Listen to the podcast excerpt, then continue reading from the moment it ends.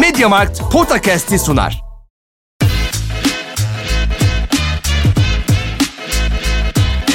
Potakast. Kaan Kural ve Orkun Çolakoğlu'yla NBA gündemine haftalık bir bakış.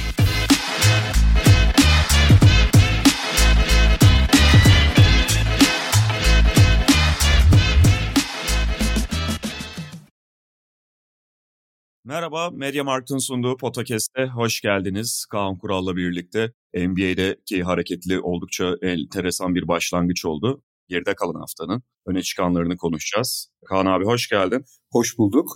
Biraz enteresan bir başlangıç var az önce de ifade ettiğim gibi ki konularımızda bir de yani takım takım konuşmaya başlamadan önce biraz bu karmaşık hali, ortaya çıkan karmaşık hali ele alacağız, onu konuşacağız. Fakat istersen başlamadan önce Mediamarkt'la ilgili duyurumuzu yapalım. Hatırlatmam daha doğrusu şahane Kasım duyurumuzu geçen haftada yapmıştık. Akıllı saatlerden televizyonlara, akıllı telefonlardan beyaz eşyaları, küçük ev aletlerinden aksesuarları binlerce ürünle şahane Kasım'da buluşmanın Mediamarkt'la tam zamanı.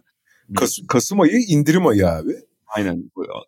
Avantaj Almanya vesaire bunların her yerde olduğunu biliyoruz. Mediamarkt'la Kasım'ın tamamına yayılmış. Evet fırsat bu fırsat yıl sonu bir yıl bitmeden şeyler gelmeden fiyatlar güncellenmeden ihtiyacı olanlar değerlendirebilir.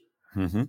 Diyelim lige dönersek şey var abi yani bizde işte daha sezonun henüz çok başı ama ilk bir hafta içinde hep başı başı diyoruz. Abi 10 maç 11 maç geride kaldı yani ligin neredeyse %15'i geride kaldı yani sezonun. 12-13'ü geride kaldı. Evet takımlar yoruldukça, sezon ilerledikçe işte seyahatler arttıkça falan bu trendler bir, belli bir miktar değişebilir ama şey çok bariz abi. Yani ben gerçekten çok uzun süredir belki de 90'lardan hatta 2000'lerin başından yani 90'ların sonundan beri normal sezonun bu kadar rekabetçi olduğunu görmemiştim. Arada gene tabii ki tamamen hani hiç kafayı maça vermemiş takımlar oluyor arada sırada da. Ya bunların frekansı çok düştüğü gibi ciddi anlamda yani en iddiasız veya hatta bu sezon Ben Banyama yüzünden kaybetmesini beklediğiniz takımlar. Ya Utah Muta örneğini vermeyeceğim.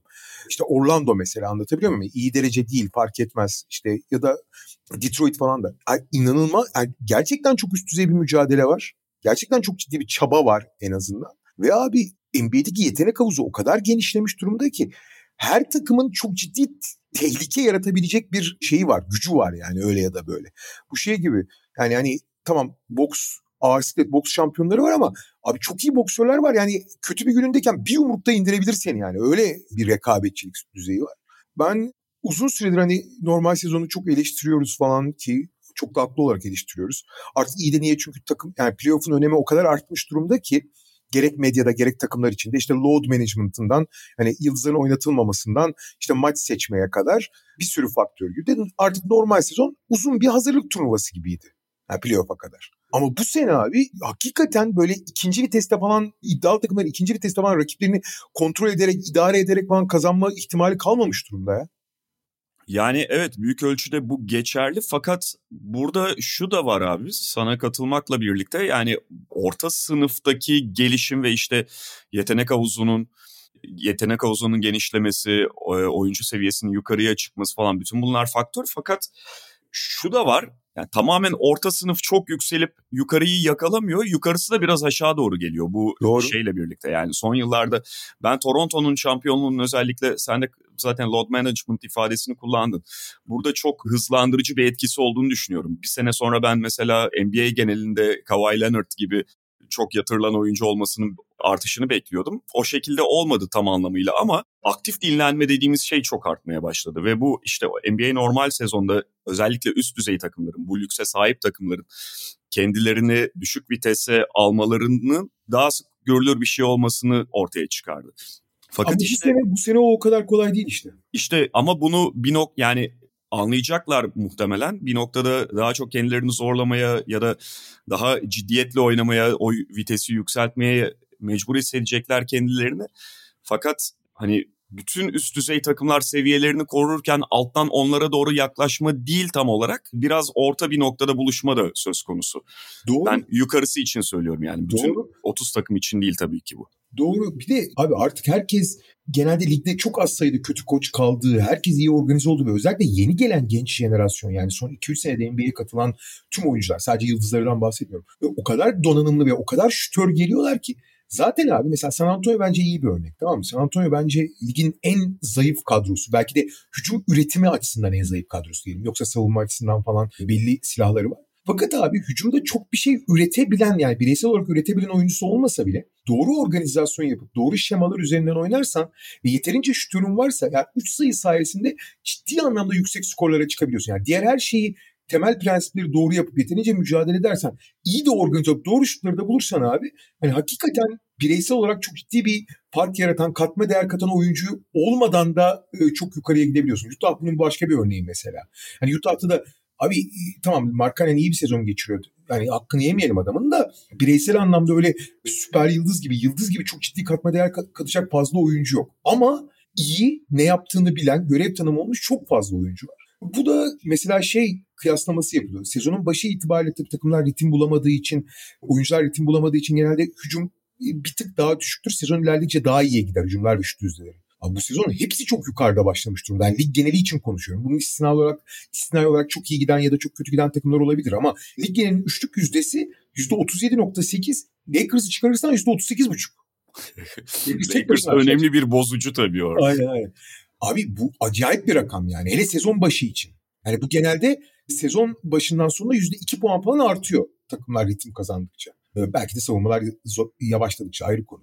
E, şeye bakıyorsun abi tempo çok fazla artmış değil aşırı bir artış değil. Sahaya bakıyorum herkes koşuyor gibi geliyor bana ama tempo çok artmamış.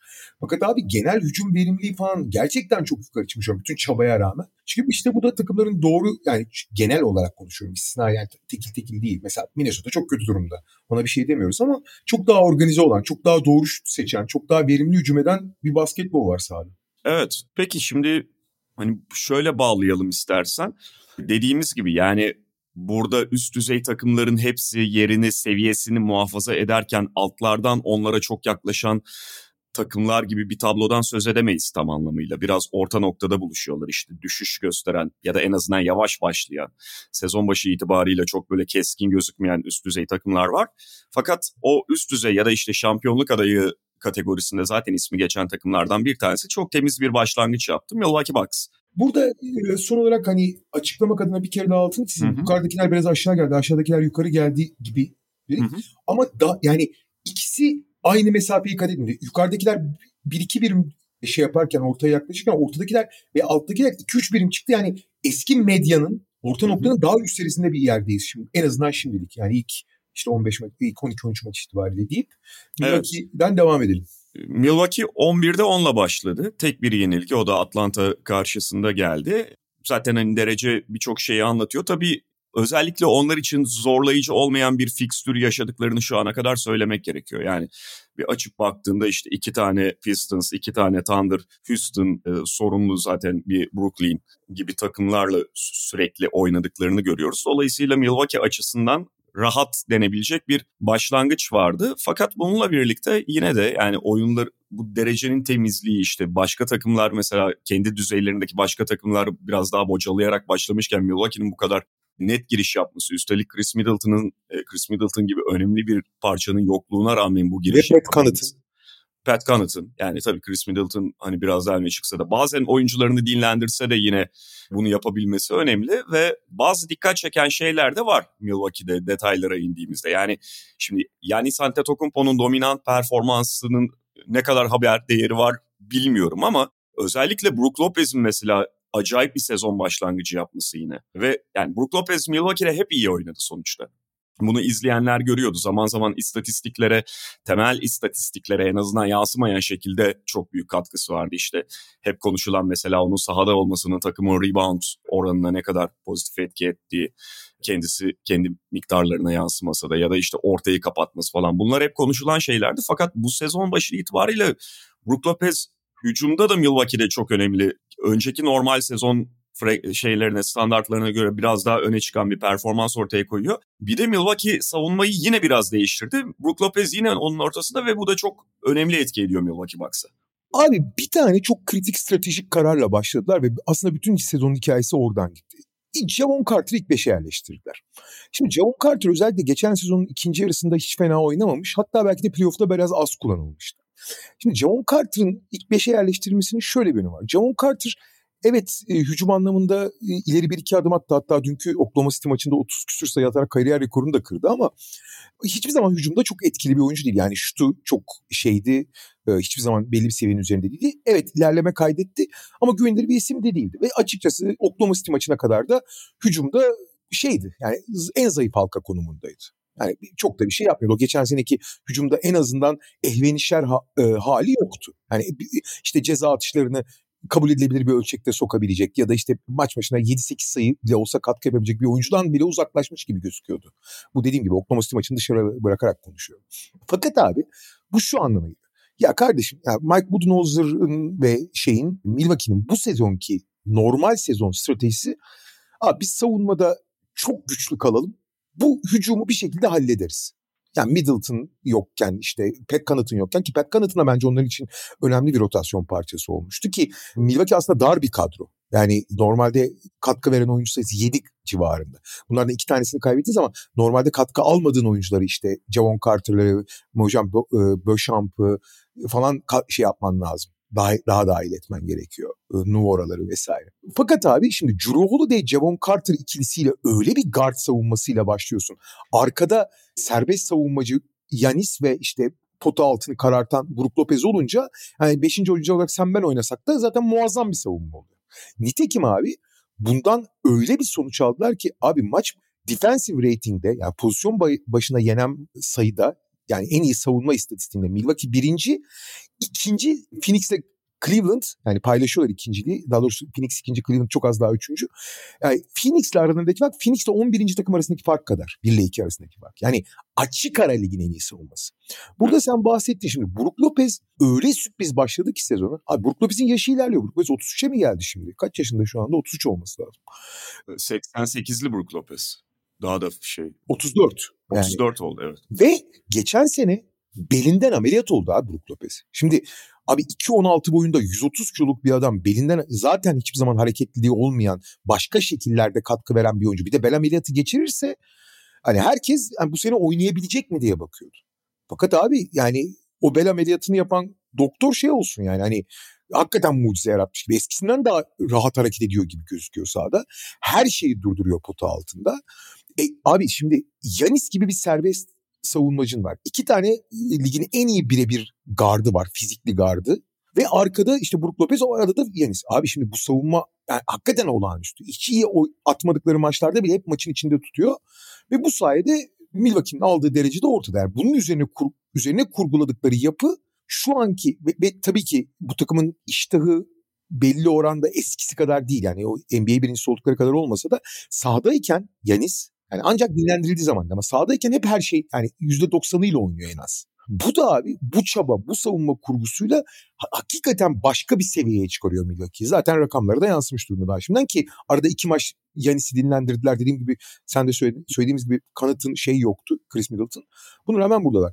Artı bunların ötesinde bu savunmayı abi savunmanın tetiklediği açık saha oyunlarını. Şimdi rekabet seviyesi yükseldik, yükseldi dedik ya çaba seviyesi NBA'de. Abi şimdi playoff'ta yani playoff gibi oynanıyorsa normal sezon en belirleyici noktalardan biri transition abi. Geçiş hücumu yapabiliyor musun? Yani savunma yerleşmeden hücum edebiliyor musun? Abi geçen sene playoff'ta da gördük. Bu, bu en belirleyici nokta olmuştu. Bütün playoff serilerinde neredeyse. Abi bir de Yanis abi transition'ın Yunan tanrısı ya. Yani daha daha üst düzey bir transition oyuncusu yok yani dünyada. Zaten bence geçen sene dünyanın en iyi oyuncusu ünvanını almıştı Yanis. Bu sene daha da iyi abi. Yani inanılmaz bir seviyede oynuyor Enes. Ve özellikle transition'ın değeri arttıkça Yanis'in değeri de artıyor. Gene işte maç başına 3-4 tane hücumu çarçur ediyor. Evet hani mu- muazzam verimli değil. Ha, onları da kesse zaten bamba yani tarihin gördüğü en acayip seviyelerden birine çıkacak. Ama bu transition gücüyle, bu Yanis'in bitiriciliğiyle, bu Yanis'in artık kendi yeteneklerini nasıl kullandığını tamamen öğrenmesiyle. Hatırlarsın Yanis ilk üst düzey oyuncu olmaya başladığı zaman bazen kendi yaptıklarını kendi de şaşırıyordu. Böyle alçak posttan mesela uzanıp bir smaç yaptığında falan herkes şaşırıyor bir de kendi de şaşırıyor. Ben bunu nasıl yaptım falan. Şimdi hangi hareketi nerede yapacağını, nerede Eurostep'i kullanacağını, nerede fiziğini kullanacağını. Eskiden de biliyorsun sürekli spin atmaya çalışır bir yerlerde topu kaybeder, saçmalar. Şimdi ne yapmaya ne yapması gerektiğini çok iyi biliyor. Ee, dediğim gibi bir iki tane salladığı üçlüyü saymazsan yani hani gereksiz yere. E abi böyle bir transition, böyle bir savunma olunca da gerçekten başka bir standart yaratıyorlar. Derece de ortada.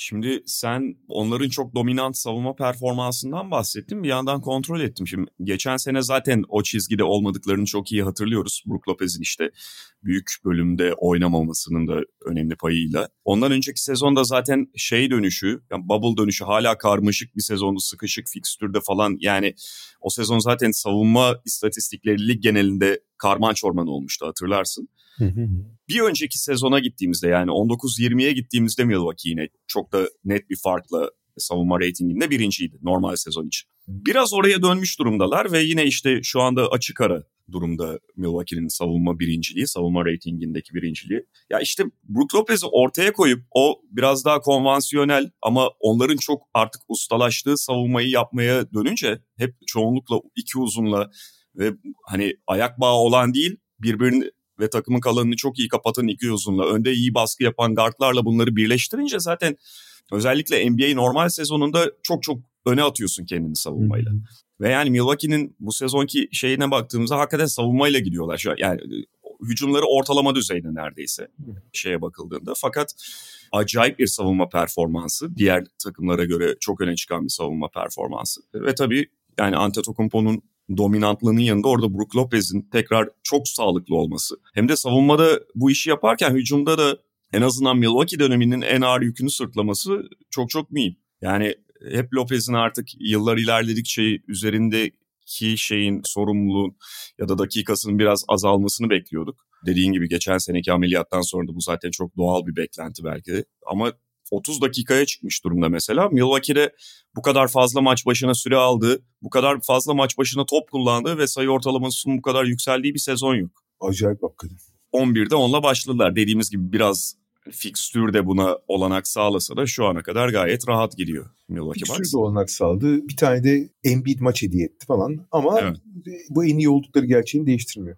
Buradan Boston'a geçelim istersen. Hı hı. Boston Celtics'te yani Milwaukee'nin sonuçta çok arkasındaki takımlardan biri değil. Onlar da 11'de 8 yapmış durumdalar. Çok daha dikkat çekici bir fikstür içerisinde yaptılar. Yani sonuçta onların da önemli bir eksikleri var kadroda. Middleton'dan bahsettik Milwaukee'de. Celtics'te Robert Williams'tan yoksun durumda. Galinari'yi saymıyorum çünkü hani o zaten takıma hiç girmiş bir oyuncu değildi. Transfer oldu ve sakatlandı vesaire. Şimdi ama Celtics'in çizgisi biraz daha farklı. Milwaukee'de nasıl ortalama hücum ve çok iyi savunmadan bahsettik. Celtics de hücumla götürüyor işi.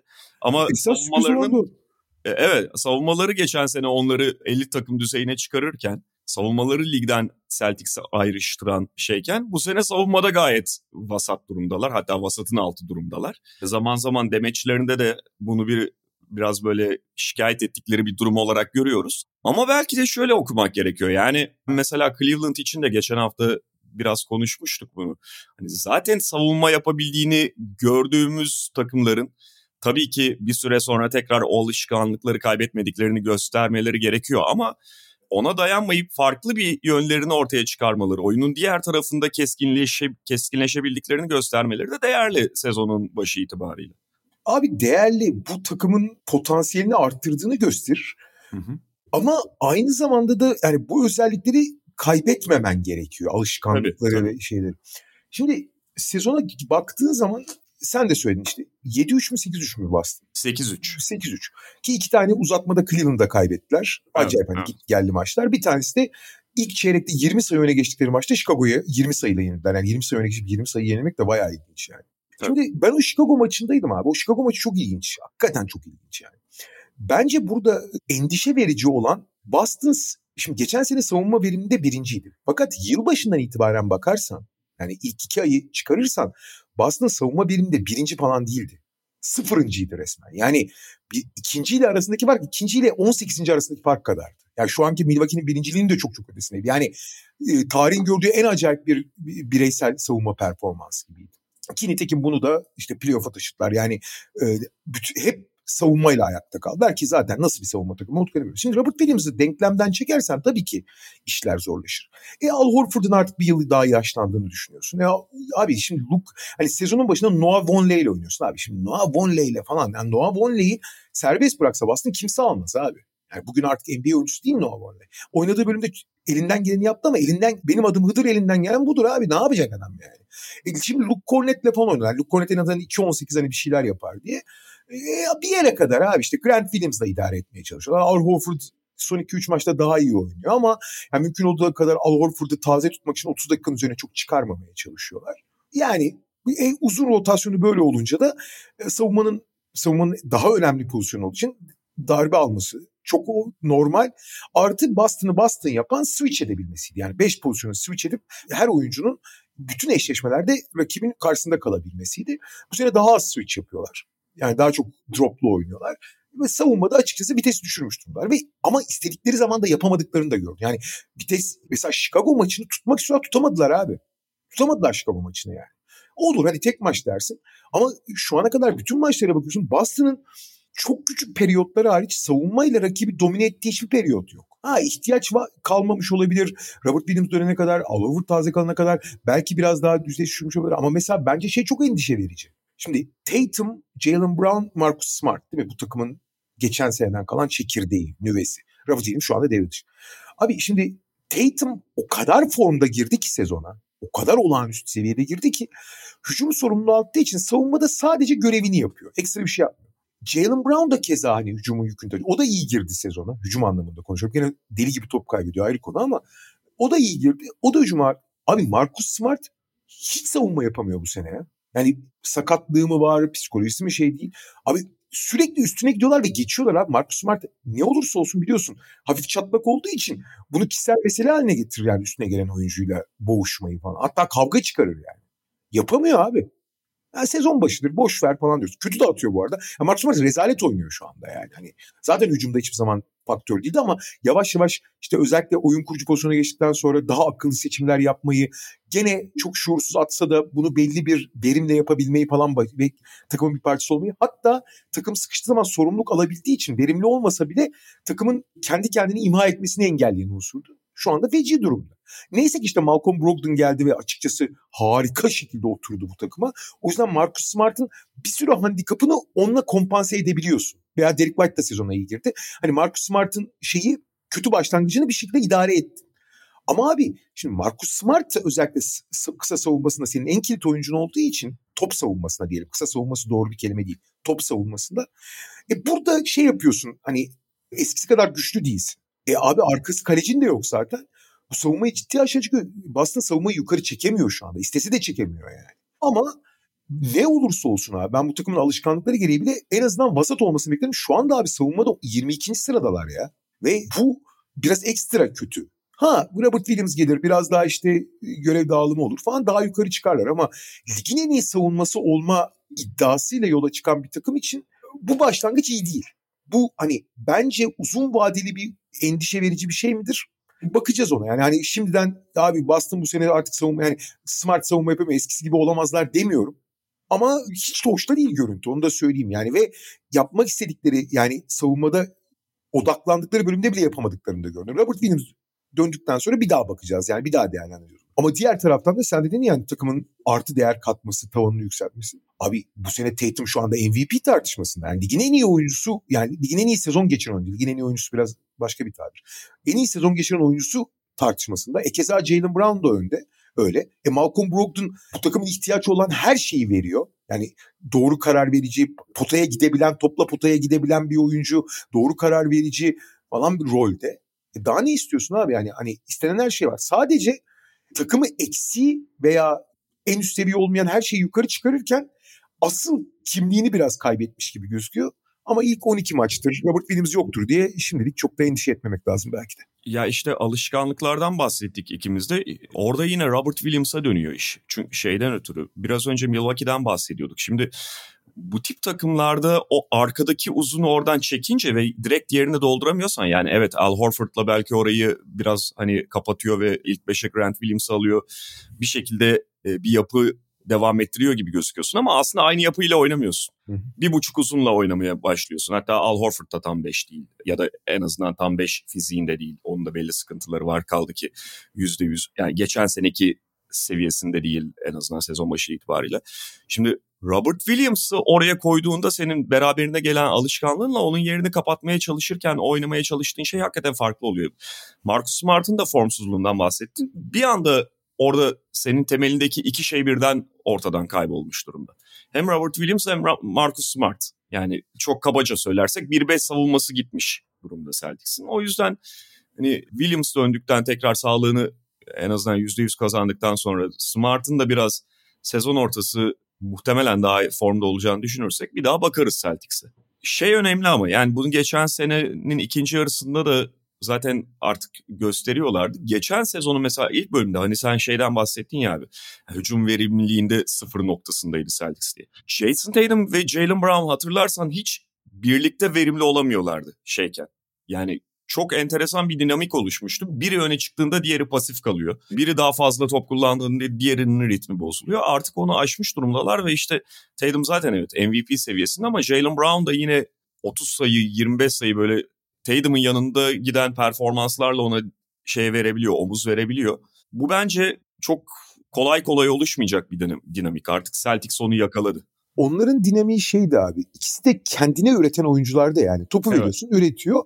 Başka hiçbir şeye ekstra katkı çok vermiyorlardı. Abi iki tane böyle oyuncu olunca devamlılık falan sağlayamazsın yani. Hele ki bunlar senin en iyi oyuncularınsa yani takımı da yukarı çıkarmaz, yapı da kurmak çok. Fakat burada Tatum'un evrimi ve hani hiçbir zaman bir LeBron falan olmasını beklemiyorsun tabii ama yani oyun stili açısından söylüyorum. Hı. Hani belki bir Kevin Durant gibi olup hani gene kendi skorunu üretsin ama kendi yakaladığı avantajları takım arkadaşlarına devşirebilsin de istiyorsun bazı açılardan. Tatum o konuda çok ilerleme kaydetti abi. Ciddi anlamda ilerleme kaydetti.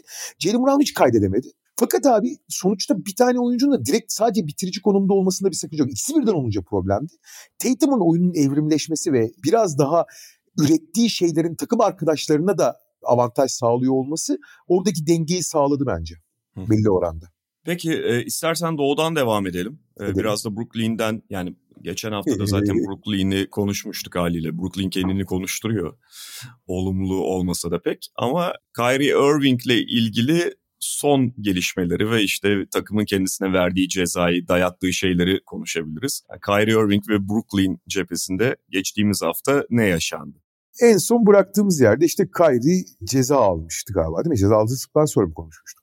Hatırlamıyorum tam da. Valla ben de artık şey çünkü günden güne çok şey değiştiği için en son işte Steve Nash'i konuşmuştuk. Kyrie, evet. Kyrie Irving sanırım ceza almamıştı. Takım tarafından henüz ceza verilmemişti biz son podcast'te geçen hafta bir günde erken kaydettiğimiz için. Mesela rahatsız edici noktalardan biri de zaten şeydi. Nets önce böyle çok net bir çizgi çekmedi. Sonra bir ceza verdiler Kyrie Irving'e.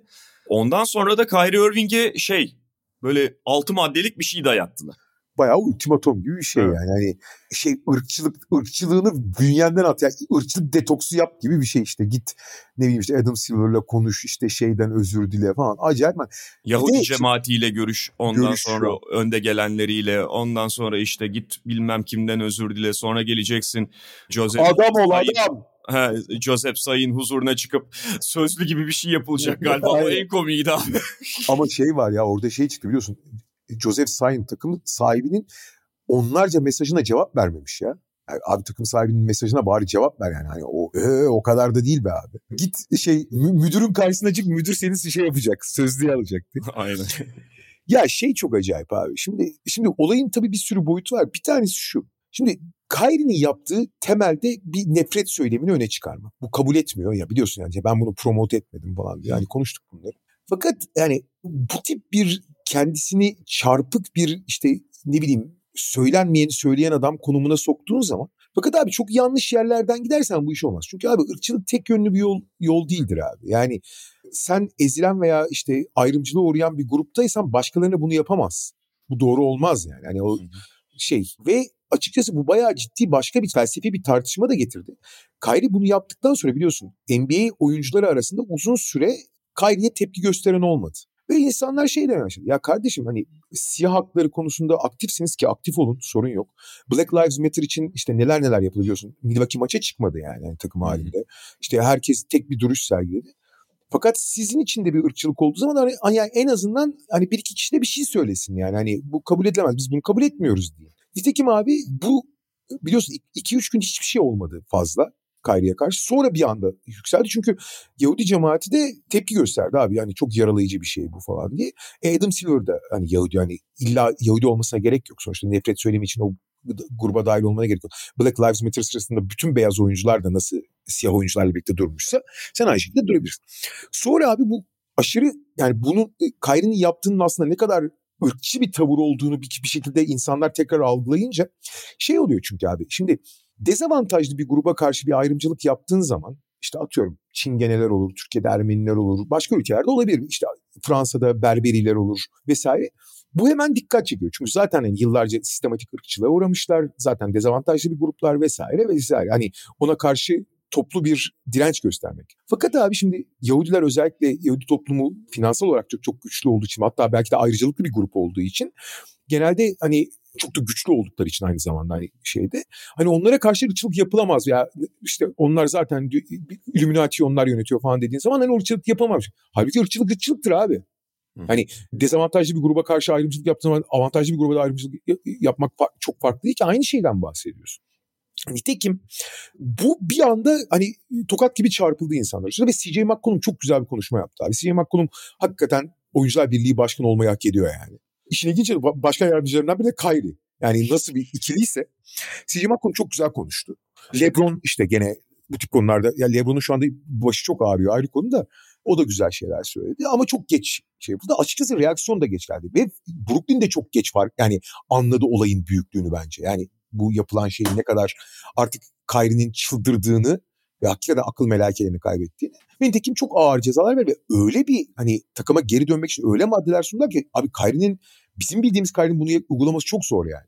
E, evet çünkü Kyrie'yi bükmüş oluyorsun. Yani evet, şey evet. olarak bu şey yani Kyrie Irving'in mesela geçmişte de geçen seneye falan gittiğimizde hep neyi konuşuyorduk? Bu adam aşı olmaz çünkü zaten orada geri adım atmamak Kyrie Irving için para kaybetmekten falan çok daha önemli bir mesele. Yani bunu da ilkellik anlamında söylemiyorum orada. Kendince belki bir ilkellikten... Kendi deliliği içinde. E, evet, evet. Kendi bir duruşu var. Tamamen bunu ilkeli duruşla bağdaştırmıyorum. Fakat kendisi için bu öncelikli bir şey. Zaten Şu anda abi. da Brooklyn'in yapmaya Brooklyn bunların hepsini yedirirse Kyrie Irving'i ciddi anlamda bükmüş olacaklar ve hakikaten ruhu yaralanır Kyrie Irving'in onunla. Ya ruhu ölmüş çoktan da şöyle abi bak zaten en güzel tüyo nerede biliyor musun? Abi Kyrie işte bu olaylar çıktı. ilk basın toplantısı rezalet geçti. Kyrie işte milletle Nick Friedell'le kapıştı falan. Sonra iki gün basın karşısına çıkarmadı. Hatta Sean Marks şey dedi. Sean Marks'a da çok laf ettiler. Ya iki gün falan bir dinlensin, bir soğusun, bir kendine gelsin dediler. Abi ne demek yani herif işte böyle bir şey yaptı insanın karşısına çıkmalı falan dediler. Abi iki gün sonra basın toplantısı düzenlendi. İşte Kyrie Irving bu anti-defamation lige yani ayrımcılıkla mücadele eden en büyük sivil toplum kuruluşuna 500 bin dolar verecek, özür dileyecek, işte şey yapacak. Yani kendini kamuoyuna affettirmeye çalışacak diye bir basın toplantısı. Abi basın toplantısına çıktı. Abi o basın toplantısına çıkmadan önce bu açıklamalar yapılıyor. Kyrie ile konuşmamış olmaları, Kyrie'ye ne söyleyeceğini dikte etmemiş olmaları mümkün mü abi? Abi böyle böyle diyor. Özür dilemen gerekiyor falan filan demişlerdi. Kyrie tamam. Abi çıktı daha beter rezil etti. Biliyorsun apar topar indirdiler gene şeyden. Hı. Neler neler dedi ya. Kendi işte ben nereden geldiğimi biliyorsan. Ha şey diyorlar abi. Özür diliyor musun? Laf salatası tamam mı? Hiçbir şey yok. Evet demiyor. Hı. Antisemitik misin? Yes or no diyorlar ya. Şey Yahudi düşmanı mısın? Hayır ya da evet diyeceksin. Abi hayır diyemedi herif ya. Gene bir sürü laf söyledi. Nereden geldiğimi biliyorsan antisemitik olamam ben. Biliyorsun bu düz dünya... Abi Kyrie'nin ciddi kırılma noktası bence bu düz dünya olayı. Biliyorsun Kyrie hiçbir zaman çok uyumlu falan bir karakter değildi ama o düz dünya muhabbetine kadar da böyle şey kendini İsa Mesih ilan eden meczuplar gibi de değildi yani. Hı hı. Yani, yani normal insanların karşısına çıktığı zaman söylemleri katılırsın katılmazsın ama belli bir rasyonelite vardı. Düz dünya söyleminden beri bütün rasyonel gerekçelerden uzaklaştı. Yani aşı karşıtlığını, bilim karşıtlığını, onlarca komplo teorisini ben bir kenara bırakıyorum. Baba düz dünyayı savunan adamın akıl ve mantığına hiçbir şekilde ben seslenmem. He he deyip bir meczuptur abi o. Hakikaten. Ve ondan sonra biliyorsun sonra düz dünya büyük yankı getirdikten sonra geri basın karşısına çıktığı zaman gene öyle bir laf salatası yaptı ki evet ya da hayır da demedi. İnanıyor musun inanmıyor musun da demedi. Arada bırakıyor herkesi. Bayılıyor öyle şeylere ya. süper karmaşık konuşup kendi kafasında sanki o kadar üst düzey bir aydınlanmadan aydınlanmış bir bilge gibi konuşuyor ki sen onu o bilginin sözlerini anlayamazsın demeye getirmeye çalışıyor. Ama hiçbir şey anlatmıyorsun ki abi. Evet ya da hayır diyeceksin diyorsun. Acayip bir şey söylüyor yani. Evet hatta bu düz dünya olayından sonra işte dediğin gibi laf salatası yapıyor falan ve şey konuşulmaya başlamıştı ya yani ya bu adam şaka hani şaka değil de ortaya bir yem attı bunun altından bir şey çıkacak bir promos edecek bir şeyi promote edecek falan gibi teoriler vardı. Resmen viral aldı. Yani o kadar inanmıyordu ki insanlar buna inanabileceğine.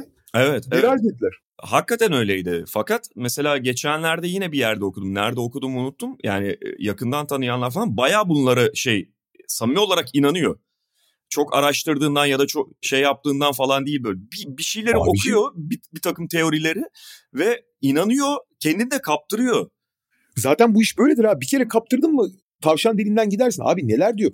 Ay'a gidilmedi falan. Bütün komplo teorilerine inanıyor ya. Kanoncu olmuş resmen. Ama işte bir taraftan da hani onu oku inan buna oku inan şeye de girmiş. Yani Ulan insanlar kendilerine dikte edilene, kendilerine anlatılana inanıyor. Bak ben başka şeyleri okuyorum, başka şeyleri araştırıyorum. Olaya başka tarafından, başka açıyla bakabiliyorum. Ben çok zekiyim şeklinde de bir inanışı var kendi kendine. Yani Komplo teorisyenlerinin büyük çoğunluğu öyle zaten. Evet, evet. Ama yani Kyrie herkesten, Irving. herkesten farklı görüyor. Kyrie ama çok acayip. Canım. Kyrie Irving bunu işte yani milyonlarca insanın önünde çok böyle popüler bir figürken ve fikrine de yani şey de zannediyor muhtemelen. Fikrine çok önem verildiğini ya da işte birçok insanı çok etkilediğini falan da düşünüyor olabilir. Buna kapılmış durumda Kyrie Irving. Acayip. Neyse burada evet. tabii başka bir yere gitti iş. Ve dediğimiz evet. gibi yani e, Nets'in yapmaya çalıştığı biraz böyle Kyrie'yi sopalamak ama Kyrie Irving de o şey karşısında diz çöker mi emin değilim. Ben hiç zannetmiyorum abi. Gerçi parayı çok seviyor o yüzden cezayı alır almaz biliyorsun ceza aynı zamanda 1.3 milyon dolar para cezası anlamına geliyor 5 maç ceza. Hı hı. Hemen özür diledi sosyal medyadan. Basın toplantısında dilemediğin özür sonra niye diliyorsun? Ne biçim adamsın abi sen ya? Özür, ay yani özür dile geç inanmıyorsan bile. Neyse. Kyrie'ye ben niye hala rasyonel bazı şeyler önermeler yapıyorsam. Bu arada şöyle bir gelişme oldu tabii. Koçun Udoka olacağı kesindi yani. Hem Wojnarowski hem Shams açıkladı. Tabii. Sonra abi anladığım kadarıyla NBA devreye girdi ve daha doğrusu Brooklyn gene hani olayın ne kadar saçma bir yere gittiğini gördüğü zaman şey dedi. Hani Yudoka'nın yarattığı skandal şey demişler. Biz araştırmamızı yaptık. İşte Yudoka'nın hani suçlandığı şeyler onun tekrar koç olmasına engel değil demişlerdi. Sonra şimdi tak diye Jack Vaughan, Jack Vaughan'la devam edeceğiz dediler. Hani Yudoka'nın bu kadar skandal olduktan sonra bir de bir skandal yüzünden Boston'ın çok başarılı olmuş koçunu sezon başlamasına iki hafta kala eli kolu bağlıyken görevden uzaklaştırmak zorunda kaldığı koçunu başa getireceklerdi. Ondan da vazgeçtiler. Evet Nets'in oradaki duruşu ne yapmış bu Yudoka vatanı mı satmış şeklindeydi ama, ama herhalde Adam Silver'dan telefon gitti yani o kadar da değil lan artık diye. Hani, Aynen. Bela aldınız başımıza delirtmeyin beni falan diye böyle sert bir telefon konuşması mı yaptı nedir? Jack Vaughn'la devam eder. Bu arada yalnız sahadaki işlerde görece daha iyi gidiyor. Yani Kevin Durant ve Dadaşlara dönüştüler şu anda. evet. Fakat abi Kevin Durant de biliyorsun abi yani abi Durant de yani uzun bir ayrı bir podcast bölümü yapılır. O da nasıl bir kariyer düzenlemesiyse. Abi basketbol oynadığı zaman yani basketbol belki de NBA'de en seven oyunculardan biri. Yani hakikaten çok seviyor basketbol oynamayı. Sadece basketbol oyna abi o zaman. Karışma her şeye. Yani takımı yönetmeye falan diyeceksin. Şimdi abi öyle bir ortam buldu ki Durant ve Dadaşlar gibiler. Takımın ciddi sorunları var bu arada. Uzun sorunu hala devam ediyor. Savunma malzemesi özellikle sonuçta. Ama Durant de abi bunu çok iyi kabullendi ve şu anda inanılmaz bir şekilde çok daha pasör yani kendi yarattığı avantajları çünkü olağanüstü bir skorer olduğu için hala o skor yarattığı tehdidi biraz Stephen Curry gibi bir miktar Doncic gibi demeyeceğim de biraz Stephen Curry gibi konu. Yani kendi yarattığı tehditten takım arkadaşlarına çok ciddi pozisyonlar ve ciddi asist rakamları arttı. Sürekli 8-9 asist yaptı. Dün önceki gün 12 asist yaptı mesela. Hı hı. Takım arkadaşını arıyor, buluyor. Bu onları da mutlu ediyor. Çünkü paylaşımcı bir lider her zaman mutlu eder. Onlar güzel bir denge bulmuş gibiler. Yani ana silahımız Durant, Durant'in yakaladığı avantajlardan, yarattığı avantajlardan besleniriz. İşte Ben Simmons konuşmuştuk yani alakası yok eski Ben Simmons'la. Ama Ben Simmons'ı 5 numara oynatıyor şu anda Jack Vaughn. Sürekli perde yapıyor. Hiç top Ben Simmons'a yani Ben Simmons'ı organize etmiyor hücum. Çünkü Ben Simmons top elindeyken hala iyi bir pasör falan ama potaya baskı kuramadığı için ciddi negatif yazıyor artık hücumda. Ama perde yaptığı zaman sadece rebound hani kazma pivot gibi kullandığın zaman hala bir şeyler alabiliyorsun yani süper negatif değil en azından. Bir şey yani bir görevi var en azından sahada. Anlatmaya çalıştığım o. Hani onu barındırmak için bütün her şeyden vaz fedakarlık etmiyoruz. İlk beşte başlamıyor zaten sakatlıktan döndüğünden beri. E işte Edmund Sumner'ı ilk beşe aldılar. İşte Seth Curry ile Joe Harris ile işte hala yüzde yüz değiller ama takımda daha iyi alan paylaşım var. Ve Durant'in etrafında daha derli toplu, daha takım gibi, daha güçleri olan, zaafları olan bir yapıdalar. Yani kendi başlarına bela açmıyorlar en azından. Bu arada bir de son not olarak şeyi söyleyeyim. Abi bir tane atletikte rapor vardı onu gördüm bilmiyorum. Abi Kyrie'nin son iki maçında Steve Nash hangi oyunu söylerse Kyrie tam tersini yapmış biliyor musun sahada? Görmemiştim yok. Evet, acayip. Hani scout inanamıyorum diyor ya. Yani bir şey, şey diyor. Yani işte Steve Nash işte side pick and roll diğer taraftan tepeden şut atıyor falan diye. Direkt tersini yapıyor. Yani yapma uygulama tersini yapıyordu diyor yani. Tebrikler. Lig dışındasınız. Bu saatten sonra da hani gerçekten süper çaresiz Lakers dışında kim alır abi Kyrie'yi? Yok zaten hakikaten kendini kö- çok köşeye sıkıştırdı. Yani buradan zaten geri adım atarsa bir tek o yüzden olacak. Hani ulan bu iş hani takım bulamamaya gidiyor falan gibi bir farkındalık oluşursa Kyrie Irving'de. Ben şöyle söyleyeyim. Yani sonuçta abi yetenek her zaman çok caziptir. Tamam biri bir şans verir yani öyle ya da böyle. Neler neler gördük. Ama abi Kyrie öyle bir noktada ki çünkü artık takıma yeteneğinden daha büyük problemler getiriyor. Anlatabiliyor muyum? Hı hı. Hani yeteneğini kullanamıyorsun ki abi adamın. Yani zarar veriyor çünkü. Hani Lakers gibi süper çaresiz bir konumdaysan ancak Kyrie'ye gidersin bu saatten sonra bence. Yani evet ve hani bağlayıcı olmayan bir kontratla birlikte tabii, tabii, tabii, o da tabii, sadece. Tabii. E, şimdi Lakers'a da geleceğiz. Utah'la istersen devam edelim. Utah. İstersen Utah haftaya bırakalım abi. Utah iyi gidiyor zaten. Hani süremiz çok aşmıyor. bundan şey Utah bundan sonra böyle gider zaten konuşuruz. ya gitmese bile Utah yani sezonun değil belki de son 10 yılın en büyük sürprizlerinden biri herhalde. Baş, en azından başlangıç itibariyle. Bakalım. Öyle ama yani şey hani iki hafta önce biz galiba yine Utah konuşmuştuk çok kısa geçeceğim. Yani hakikaten Utah bir kere o kadar yabana atılmaması gereken bir takım olduğunu kanıtladı da yine de bu kadarı tabii ki beklenmiyordu. Fakat işte birbirini iyi tamamlayan kadro ya da geniş kadro böyle şeyle ciddiyetle oynayan oyuncular falan bunlar çok kıymetli şeyler teknik bazı donanımları ve tabii ki şeyleri var onları farklılaştıran şeyler ama bunlar çok kıymetli şeyler. Biraz da bunun karşılığını alıyorlar. Ben de çok yani detaylı konuşuruz ama şeyin en mükemmel örneklerinden biri. Yani hemen hemen bütün kadro bir iki tane belki istisnai vardır ama yani 10 kişilik ana rotasyondaki hemen hemen bütün oyuncuların ciddi zaafları fakat aynı zamanda ciddi artıları da var. Mesela Kelly Olynyk'le Jared Vanderbilt'i düşün ilk beş başlayan ve Laurie Markkanen'i. Hatta bütün ilk beşi say abi. Bak Mike Conley. Şu anda ilk beş kim var? Şu Mike Conley, Jordan Clarkson, Jordan Clarkson Laurie Markkanen. Olenek, Markkanen. Evet. Bu beş oyuncunun da abi ciddi artıları var değil mi? Ciddi takıma getirdiği artılar. Fakat hepsinin ciddi zaafları da yok mu? Çok ciddi zaafları da var yani. Evet. Fakat abi birbirinin artı yani birbirlerinin artıları her birinin artısı diğerlerinin zaaflarını kapatabiliyorsa ki bu çok çok zordur. Hiç kolay bir şey değildir yani. Tek bir zaafı bile kapatmak bazen çok zor oluyor. Böyle bir yapı kurabiliyorsun. Tabii ki paylaşımcı olmak, düzen içinde oynamak falan gerekiyor. Bu gerçekten inanılmaz. Orada Mike Conley'nin rolünün de altını çizmek lazım yani. Her şeyi çekip düzen, çekip, yani Mike Conley eski gücünden falan çok uzak belki ama abi bu takıma o çeki düzen verebilecek ana karar vericinin de Conley olması gerçekten büyük avantaj. Orada en büyük sürpriz abi bence iki tane büyük sürpriz. Biri Jordan Clarkson'ın yani hayatı boyunca topu çembere atmak dışında çok az şey istemiş olan Clarkson'ın bu kadar bir yapı içinde oynayan bir oyuncuya dönüşmüş olması. Kapaca en azından. Bir ikincisi Abi her şeyi anlarım da ben birlik yani biliyorsun hücum bireysel yapılabilir ama savunma bireysel yapılamaz. Takım halinde yapılmak zorundadır. Yani iyi savunma. Hı hı. O yüzden kendini adamış, çaba gösteren ve bir arada oynayan savunmaların belli bir seviyeye çıkabileceğine inanıyorum. Yani vasat bile olursun abi kötü bir savunma malzemesiyle. Fakat abi bu savunma malzemesiyle elit bir savunma olmak şu anda savunma birinde iki, şey ikinci sıradalar abi. Yok. Ee, şeyin ar- arkasından. Ee, Yok pardon. değil. Özür dilerim. 10. sıralar özür dilerim. 10. sıralar. Ama evet, ilk 10 içindeler yani. Yani abi 10. sırada olmaları bile mucize bence. Yani hani bu takımın hakikaten ilk 15'e girememesi lazım yani. Ben de sana son bir şey ekleyeceğim. Böyle kapatalım Utah'ı. Yani savunmadan bahsettim. Abi beni daha da şaşırtan yani malzeme bu malzeme ve genelde hani iyi savunma takımlarının ilk 10 içerisinde, ilk 5 içerisinde neyse yani nereye kadar filtreliyorsanız belli ölçüde rebound takımı olduklarını da görürüz Tabii. değil mi? Yani çünkü, çünkü o savunmayı tamamlayamıyorsan tabii. çok şey kalıyorsun. İkinci pozisyonda özellikle çok çıplak kalabiliyorsun. Abi sondan ikinci sırada Utah Jazz şeyde savunma rebound oranında. Ligin yani en kötü savunma rebound takımlarından biri bu. Zaten hani Markkanen artı Olenik'le oynuyorlar vesaire. Ve bu, bu, böylesine çok fundamental bir zaafa rağmen o savunma düzeyini bu oyuncularla tutturabilmeleri de hakikaten enteresan. Çok enteresan. Ya bir daha sayayım abi. Mike Conley kötü savunmacı. Disiplinler ama kötü savunmacı. Ya yaşlandı bir de çok hani. Çok bir de küçüktür zaten. Eskiden evet, iyiydi. Bak, eskiden iyiydi.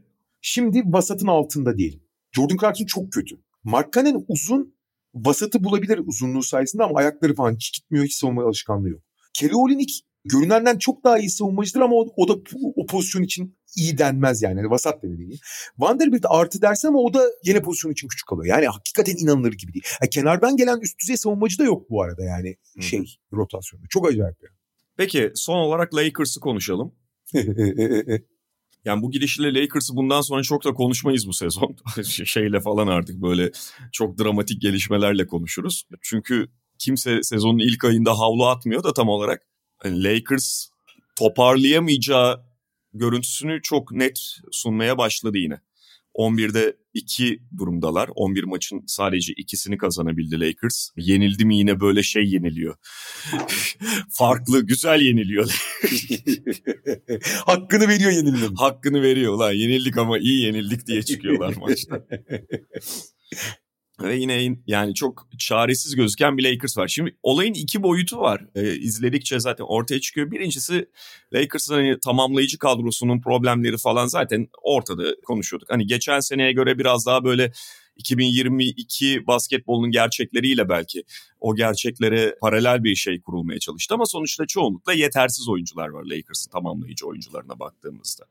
Bu limitleri de çokça yaşıyorlar. Fakat esas hani endişe verici olan Lakers açısından bence hani bu takıma baktığında ya LeBron'la Anthony Davis'in yanındaki oyuncular da çok kötü. LeBron'la Anthony Davis ne yapsın? Hani biraz yanlarındakini geliştirsen bu takım yine kafaya oynar falan diyebileceğim bir şey artık yok.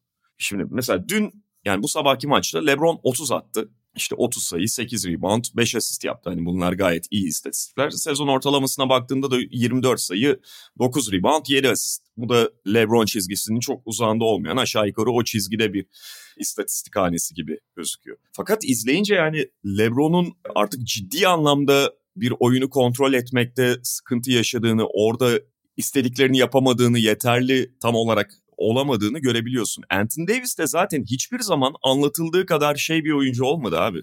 Hücumun birinci oyuncusu olacak, bir hücumu üzerine kurabileceğin oyuncu olmadı Anthony Davis. Yani yanında çok iyi oynatan guardla, yanında çok iyi alan açan bir takımla Anthony Davis'i iyi noktada besleyip durdurulamaz bir şey olarak kullanabilirsin ama bu takım öyle bir takım değil. Anthony Davis'e sırtı dönük top veriyorsun. Ve Anthony Davis'le ilgili bence en büyük yanılgı Anthony Davis'in hani yetenekli yetenekli derken yeteneklerinin nerede olduğu tarif edilmez oldu Anthony Davis. Anthony Davis'in yetenekleri savunmada ya da işte bir bitirici noktasında falan ama Anthony Davis top kullanan oyuncu olarak hücumu başlatan, hücum üzerinden döndüreceğin oyuncu olarak yeterli ya da çok yetenekli bir oyuncu değil. Mesela bir dört numara yetenekleri yok Anthony Davis. Senelerce bu yanılgıyla ya da kendisi öyle oynamak istediği için bu kabulle Anthony Davis değerlendirildi. Öyle bir oyuncu değil Anthony Davis. Yani bu limitleri de Anthony Davis'in ve LeBron James'in, bugünkü LeBron James'in limitlerini de artık Lakers yaşıyor. Sadece o yanlarındaki oyuncuların yetersiz kalmaları değil şu anki Lakers'ın problemi. Çok büyük oranda katılıyorum abi. Bir tane yan şey söyleyeyim hani bunu söylememiz lazım. Takımın sezon başından beri hani yaşadığı bütün problemlerin kaynağı ya da işte hani onları temsil eden figür gibiydi Russell Westbrook. Hı hı. Ee, Russell Westbrook'a bence en azından şu anki yapıda olabilecek en iyi çözümü buldu Darwin'e. Kenardan gelmeye ikna etti biliyorsunuz. Sezon başında evet. preseason maçında kenardan geldiği zaman işte ben ilk beş başlamadım. ısınma şeyim bozuldu. Hamstringim attı o yüzden. Ben ya, ayağım geldim. çekiyor hocam. falan demişti. Neyse ikna etti. Ve iyi de oldu abi. Yani şimdi Russell Westbrook artı değer yazan bir oyuncu olmaktan artık uzaklaşıyor ama en azından ikinci beşte yani Lebron'un olmadığı senaryolar top elinde olduğu için potaya gidebildiği için yani her zaman alıştığı gibi oynadığı zaman e, artıları var eksileri var. Hı. Ki hatta bir gaza da gelmişti o bölümde. Fena da iş yapmadı yani hani o ikinci beşin lideri gibi oynayarak. Fena da iş yapmadı. Yani Westbrook gibiydi en azından diyelim. Hı hı. Belki de yani yetenekleri biraz erozyona uğramış olsa da hani şunları yapıyor şunları yapamıyor dedi. Çünkü hep yapamadıkları ortaya çıkıyordu abi. Onda bir şut atıyor kenarda duruyor vesaire. Bu tabii onu heyecanlandırdığı için savunmada da daha dikkatli falan. Ee, en azından şey bir şeyler almaya başladım Westbrook'tan. Çok tabii ki hani 2017 Westbrook falan beklemiyoruz ama en azından problem olmaktan çıkarmışlardı Westbrook'u belli oranda. Hı hı. Fakat abi şeye de katılıyorum. Yani işte yan parçalar beklenenden çok daha kötü şut atıyor. Kendrick Nunn falan hani şut sokamayan bir Kendrick Nunn'ın ne işi var abi basket NBA'de? Yani gitsin Rusya Liginde oynasın yani. yani. Anlatabiliyor muyum? Şut da sokamıyor. İşte herkesin bu işte işler kötü gittikçe herkesin psikolojisi de bozulmuş. Bu da daha büyük bir e, yük bindiriyor vesaire tamam. Sen de bunları söyledin. Zaten ben sadece Westbrook konusunu açmak istedim. Buraya kadar tamam. Senin ana söylediğin şey de bence çok doğru. Fakat burada bir şeyi açmak istiyorum abi. Hı. Davis konusunda birebir katılıyorum. Davis zaten bence dünyanın en iyi ikinci oyuncusu olabilir. Asla birinci oyuncu olamaz. Ama dünyanın en iyi ikinci oyuncusu olabilir o. Ki nitekim hani Bubble'da falan da gördük. Hı hı. Fakat abi Lebron'la ilgili şöyle bir problem var. Sen hani eskisi artık işte yaşı da ilerlediği için eskisi gibi her şeyi yapamıyor falan diyorsun ya. Burada bir soru işareti barındırıyorum. Çünkü evet işte zaten ben Lebron'u ya yıllardır şey diye değerlendiriyorum. Yani potaya gidip nasıl bitirebiliyor? Gidebiliyor mu? Gittiğinde nasıl bitiriyor? Onun fiziksel durumunu en iyi gösteren odur. Çünkü elit seviyede bitirebiliyorsun. Dünyanın en iyi uzunlarından daha iyi bitirir pota altında ve bu tehdidi de bütün diğer oyununun özelliklerini öne çıkarmak için. Abi bu sene LeBron bunu yapamıyor mu? Ona emin olamadım. Bak kaç maçını anlattım. Hani birebir anlattığım için hani çok dikkatli seyrettiğim için söylüyorum. Beş maçı bana dikkatli yani pür dikkat seyrettiğim için. Abi LeBron büyük oranda yapmıyor abi bunu. Yapamıyor mu? Bilem ya yapamadığı için mi bu? Çünkü bir iki kere denediğinde fena da olmadığını, hani bir iki tane çok basit şeyler kaçırdığını, bitiremediğini gördük. Ama bir şekilde potaya gidebiliyor istediği zaman aslında belli oranda. Ama yeterince bak pür dikkat 5 maç seyrettim ki diğer maçlara da baktım. Anlayamadım tam olarak yapamıyor mu ya fiziksel olarak. Abi yapmıyor ya. Gidiyor 3 sayı çizginin gerisinde hiçbir avantaj sağlamayan yandaki bir oyuncuya pas verip köşeye gidiyor abi. Hı hı. Abi inanılır gibi değil ya. Hani e, takıma hiç mi inanmıyor? Bir şeyi protesto mu ediyor? Onları bilemem. Yani belki de takıma olan inancını tamamen ya eşşoğlu eşek herifler bu, bu eşekle, eşeklerle maç mı kazanacağız? Kendimi ne zorlayacağım kardeşim? Kaç yaşına geldim? Ben sayı rekorumu kırarım. Sezonda kapatırım mı dedi kafada. Yani şöyle söyleyeyim. Dışarıdan bakar tamamen spekülasyon atıyorum. Aynen bunu yapıyor ya. Babacığım ben gelmişim 39 yaşına artık bu, bu eşeklerle mi uğraşacağım? Ben kendi sayı rekorumu kırarım. İşte 25 sayı, 7, 8 rebound, 9 asistimi yaparım. İşime bakarım. Sezonda biter. Nisan'da da tatile giderim. Havasında gibi oynuyor. Abi asıl yaptığı yani Lebron'u Lebron yapan şey abi bütün takımı bütün hücumu özellikle yönetmesi ve oradan bir verim çıkarmasıdır. Hiç yapmıyor abi. Ben şöyle bir şey olduğunu da düşünüyorum abi. Bu senin söylediğin yani bunu tam olarak ulan eşyol eşekler elenelim gidelim falan şeyle değil de ben sezonun bu noktasında daha Kasım ayında kendimi 5. vitese alırsam sezonu bitiremem. Yani sezonu bitirdiğimiz noktada ben bitmiş olurum. Playoff falan olursa orada olmam gerektiği gibi olamam. Ben ne olursa olsun kendi ritmime göre ilerleyeceğim diye düşünüyor olabilir. Bu birincisi. Abi şöyle tamam güzel. Bak ama bunu yaparken bile abi en azından şey gibi ya Chris Paul gibi ya da Jason Kidd gibi ilk pası düz, güzel. Yani ilk pası iyi bir pas olarak verirsin. Hı. Anlatabiliyor muyum? Yani tehlike yaratan bir pas. Ya da en azından pick and roll oynarsın abi Davis'le. Pick and roll'dan açıldığı zaman güzel bir pas verirsin. Onları bile yapmıyor abi. Onları bile yapmıyor yani. Ve şu da vardı abi. Sonuçta LeBron eskiden de düşük viteste normal sezonun büyük bölümlerini oynadı. Tabii tabii. Yani fark ediyordun ve adam o kadar usta, o kadar şey ki kudretli ki oyuncu olarak o düşük vitesi görüyordun ama buna rağmen yine oyun domine edebiliyordu. Sana yeterince maç kazandırıyordu falan. Şimdiki düşük vitesi, düşük vitesi almış LeBron'a gücü ona yetmiyor işte. Bu çok da doğal yani sonuçta. Artık 38 yaşına gelmiş bir oyuncudan bahsediyoruz ama eskiden hani en azından normal sezonda cebe e, yetecek kadar galibiyet almaya yetiyordu LeBron'un biraz böyle oynaması. Şimdi yetmiyor abi. Ve ciddi bir problem o da tabii ki. Abi ciddi problem ya o yani senin takımı üzerine kurduğun ana kirişin olmaması demek abi bu. Yani bu şey gibi çadırın ortasına bir tane direk dikmişsin o direk yok abi. Hı hı. Ha bu arada bütün diğer direkler de işe yaramıyor Haluk ama ana direğin yok ki senin zaten. Ve mesela hani şey gözüküyordu Lakers en azından sezonun böyle ilk 6-7 maçında bu takım berbat şut atıyor falan tarihi düzeyde kötü şut atıyor ama bir taraftan aslında iyi savunma yapıyorlar diye bakıyordum. Hı hı. Onu da yavaş yavaş kaybetmeye başladılar. Orada da yani e, şeye döndü, normaline döndü demek gerekiyor bilmiyorum. O savunmayı da yapamıyor şu anda Lakers. Ve yani hani kötü başladılar ama biraz iyi şut atarlarsa düzeltirler falan diyebileceğin, düzeltirler derken en azından hani bir playoff takımı seviyesine gelebilirler diyeceğin bir görüntü yok Lakers'la ilgili olarak şu an. Ee, ve böyle bir takım için de mesela şey düşünülür mü bilemiyorum. Hani bir takas yapalım falan diye düşünebilirler mi bilemiyorum. Ya sonuçta ne olursa olsun işte Westbrook artı iki tane pikle bir şeyler yapmaya çalışacaklar. Çünkü LeBron biliyorsunuz takas edilemeyecek durumda. Sene sonunda ancak takas olabiliyor. Geç imzaladığı için. Yani yeniden yapılanma olacak. Bilemiyorum abi. Yani bayağı şey durum. Yani çıkmaz gözüküyor yani. Hani Buddy Yıldız'da Miles Turner'ı çöze, çözebileceği derken yani takımı ileri atabileceği bir durum yok gibi. Eğer LeBron, yani LeBron böyle olacaksa zaten kapatalım sezonu ya. Yani normal bir yapılanma olsa Lakers'ta hani bence direkt reset tuşuna bassınlar derdim de şimdi tuşa basanın kim olacağı o kadar önemli ki bu tip, bu tip durumlarda. Şimdi Rob Pelinka ile reset tuşuna basmak hani zaten çok büyük felaketlerin eşiğine gelmekle eşdeğer.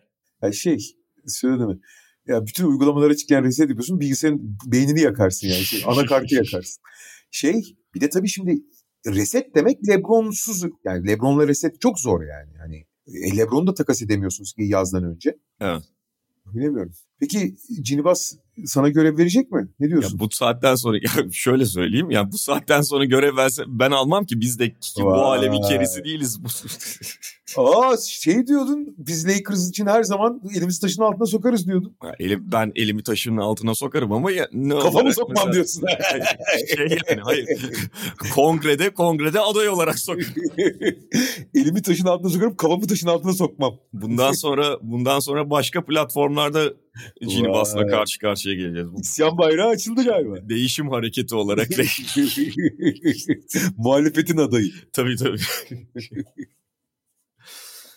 Peki o zaman bu haftalık kapatalım. Kapatalım abi. Utah Jazz'i dediğimiz gibi daha sonra detaylı konuşacağız. Media Markt'ın sunduğu podcast'ten bu haftalık bu kadar diyoruz. Tekrar görüşmek üzere. Hoşçakalın. Hoşçakalın. Media Markt Podcast'i sundu.